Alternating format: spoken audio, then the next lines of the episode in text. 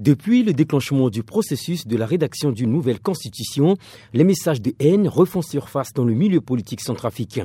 L'opposition, qui s'oppose à une nouvelle constitution, a saisi la Cour constitutionnelle aux fins d'annulation du décret du chef de l'État créant le comité de rédaction. Mais la goutte d'eau qui a fait déborder le vase est la manifestation le 8 septembre dernier d'une organisation proche du pouvoir devant la Cour constitutionnelle. Les manifestants qui veulent que la Cour ne traite pas la requête de l'opposition ont menacé de s'en prendre physiquement au juge. Pour les avocats, notaires et huissiers de justice, cette pratique soutenue par le pouvoir doit cesser.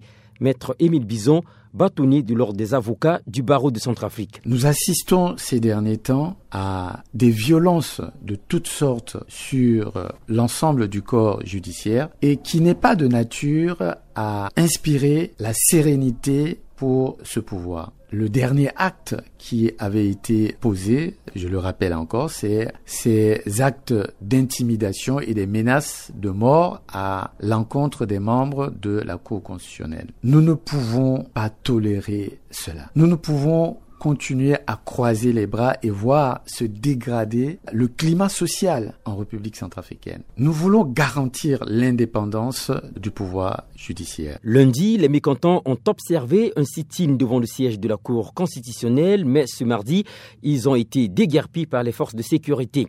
Le corps judiciaire n'est pas le seul à s'inquiéter des dangers que représentent les messages de haine et d'incitation à la violence.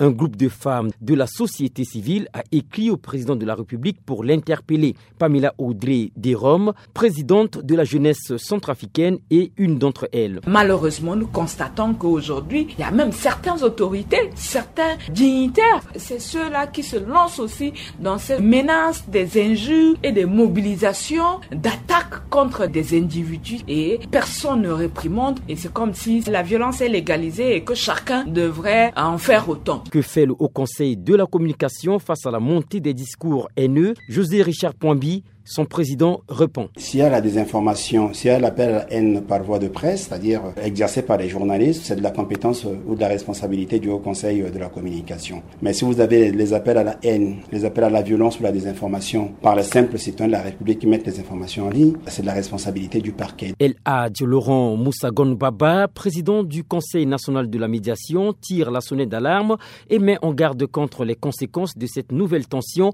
alimentée par les politiques. Ces jeunes qui pensent que la nouvelle technologie est devenue un moyen d'expression de la liberté, mais qu'ils sachent que ces moyens-là constituent un couteau à double tranche. S'ils ne savent pas utiliser ces moyens, il faut qu'ils sachent que leur avenir risquerait d'être compromis. Face à ces messages de haine et de violence à l'égard des acteurs judiciaires, les avocats, notaires et huissiers de justice entendent faire des sit-ins jusqu'au vendredi prochain pour réclamer l'indépendance des institutions judiciaires.